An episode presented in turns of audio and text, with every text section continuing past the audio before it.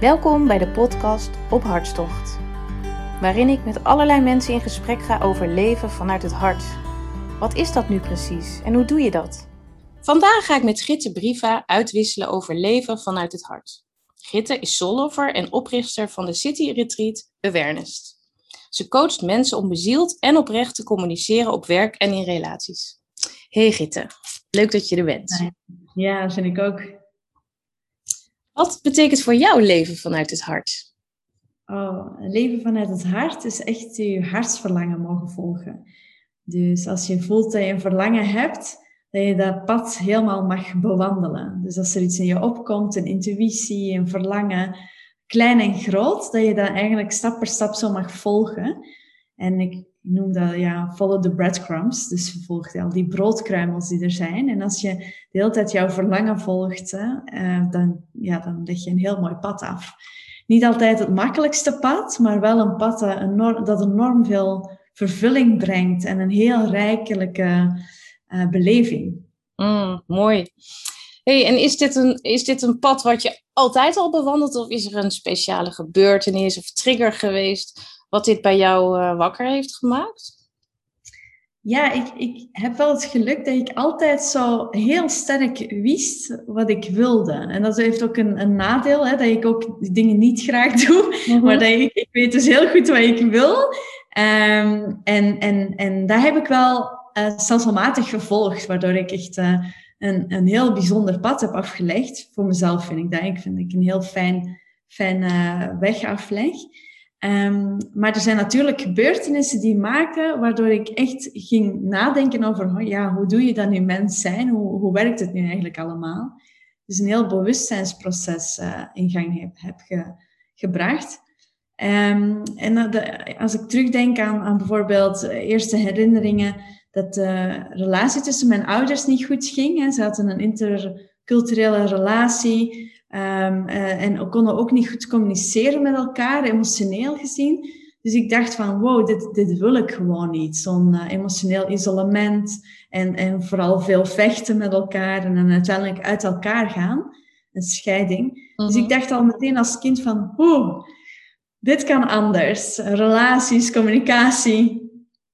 Um, en later is ook dan, uh, toen ik 19 was, 20, is, heb ik ook chronische maagklachten gekregen, waar ook um, niet alleen mijn hart, maar ook het lichamelijke werd meegenomen in, in mijn bewustzijn. Van, oh, ik ben ook een lichaam en ik moet echt wel zorgen voor mijn lichaam. Want als ik gewoon de hele tijd op mijn wilskracht, dus op mijn hoofd uh, verder ga, uh, en ook vanuit mijn hart, dan, dan mist mijn lichaam nog. Dus ik moet uh, ook mijn lijf meenemen en respectvol zijn daar naartoe en genoeg rusten.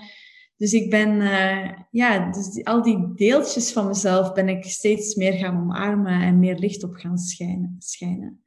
Oh, mooi, ja.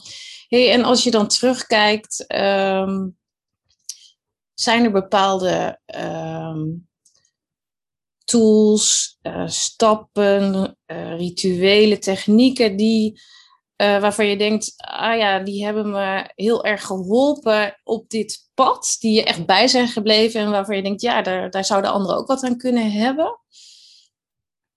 Ja, um, ja de eerste, de okay. eerste, de eerste skill die ik geleerd ja. heb, was meditatie. Mm-hmm. En door meditatie je iets meer afstand neemt van het kluwen of heel die ja, innerlijke wereld die nogal onoverzichtelijk lijkt. Uh, door meditatie nam, nam ik daar iets meer afstand naar en kon ik daarnaar kijken. Mm-hmm. En toen was ik helemaal in de positieve psychologie gegaan van ik moet positief denken.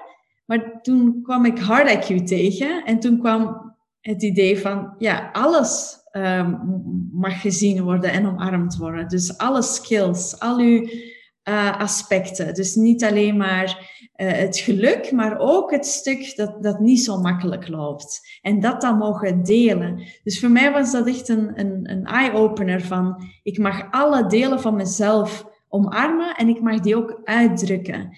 En het mooie is, hè, want we denken uh, als we alleen maar leuke momenten hebben, dan ontstaat er een fijne relatie. Maar intimiteit uh, tussen twee mensen of tussen een groep mensen ontstaat door ook te delen wat er niet goed gaat. En dat was voor mij echt een grote eye-opener. En ik voelde mij daardoor ook een stuk minder alleen. Hmm. Omdat ik gewoon mocht delen dat het ook niet goed ging, of dat ik boos was of teleurgesteld. En uh, ja, dat heeft mij ontzettend veel gebracht. Oké, en maar jij mocht dat van jezelf uh, delen. Heb je, had je daar ook dan um, uh, een, een manier bij? Of je hebt jezelf gewoon toestemming gegeven? In elk moment uh, mag ik van mezelf delen wat er is. Ja, omdat ik dat zo moeilijk vond om mm-hmm. ook het stuk, het, de schaduwkant van mezelf te delen eigenlijk.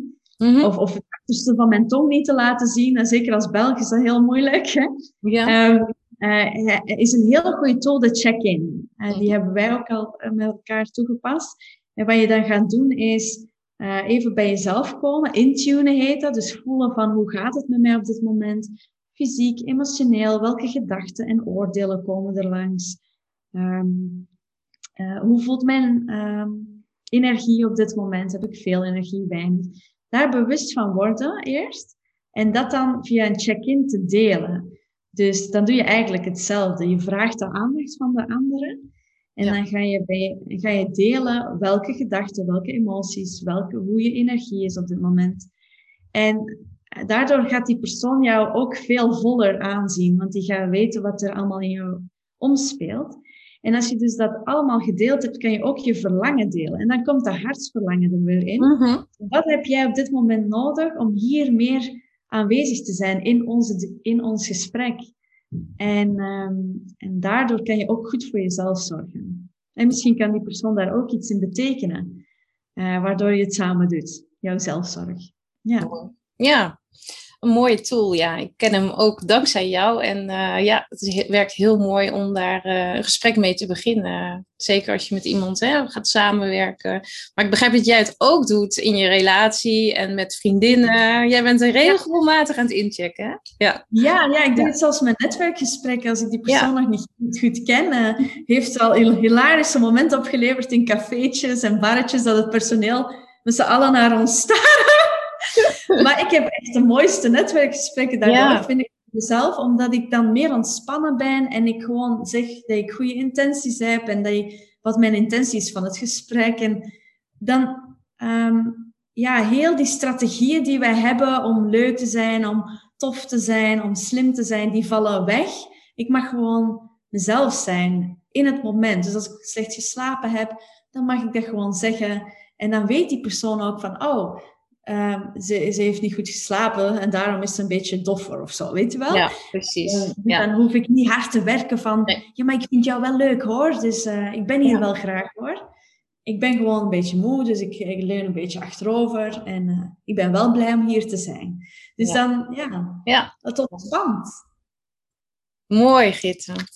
Hey, en um, nou, uh, je, je geeft als bruggetje wat moois aan. Je hebt een slechte nacht gehad. Of er zijn andere aanleidingen waardoor je je niet zo lekker voelt. Of, of um, uh, je voelt je juist uh, nou, heel lekker. Nou, weet je, eigenlijk mijn vraag is: is er. Um, ik, ik, ben ook, ik heb zelf heel veel aan muziek. Bepaalde nummers. Ik heb zo'n playlist die, waarvan ik denk, eigenlijk op verschillende momenten van, oh weet je, ik zet even uh, die playlist aan of dat specifieke nummer. Is er voor jou ook een nummer wat voor jou echt werkt als een, um, een hartverwarmer of een hartopener? Hmm. Ja, ik heb er uh, twee. Ik heb er eentje die zo rustiger is. Uh, hm. Zo die zachte kant van het hart, zo de yin-energie, het ontspannen. En dat is de, de, The Power is Here Now van Alexia Chelun. Ja, ken Ja, die ken je? Staat ook op mijn lijstje, ja. Oh, fijn. ja. Ja, ja, en ik heb uh, verder heb ik ook nog een nummer, en moet ik nu eh, opeens aan denken. Uh, de Dans Macabre. Die helpt mij als, ik, als mijn hart dicht is. En ik voel me helemaal geraakt gekwetst. Dat heb ik mhm. zeker uh, bij mijn partner heel vaak moeten spelen om mezelf soort van weer open te, te krijgen. Omdat ik zo als een schelp, hè, zo, die kan zo dicht klappen. Mm -hmm. um, dat, dat, die dans macabre, dat is eigenlijk een heel uh, intens nummer. Ik weet niet of je dat kent, is in de Efteling wordt die ook gespeeld. Oh. Uh, in het Spookslot. Uh, zo heb ik het leren kennen. Maar het is een heel mooi klassiek stuk. Uh, en, en die heeft zoveel verschillende melodieën en, en ritmes. En als, je daar, als ik daarop dans, dan voel ik gewoon hoe heel mijn wezen mag openen. Want daar zit bij mij vaak kwaadheid die niet mag stromen. En door dat nummer mag het stromen eh, waardoor mijn hart ook mag openen. Ah, ja. mooi. Ja. Nou, die zet ik op de lijst, want ik ga een mooie lijst van hartverwarmers of hartopeners maken en, en delen. Nou, ik vond het een heel fijn en mooi uh, gesprek, Gitte, waarin in hele korte tijd heel veel langskwam. Dank je wel voor jouw delen over jouw hartstocht en tot een volgende keer. Ja, dankjewel Tianne. Bedankt voor het luisteren van deze podcast. Wil je meer informatie en inspiratie? Kijk dan op www.ophartstocht.com.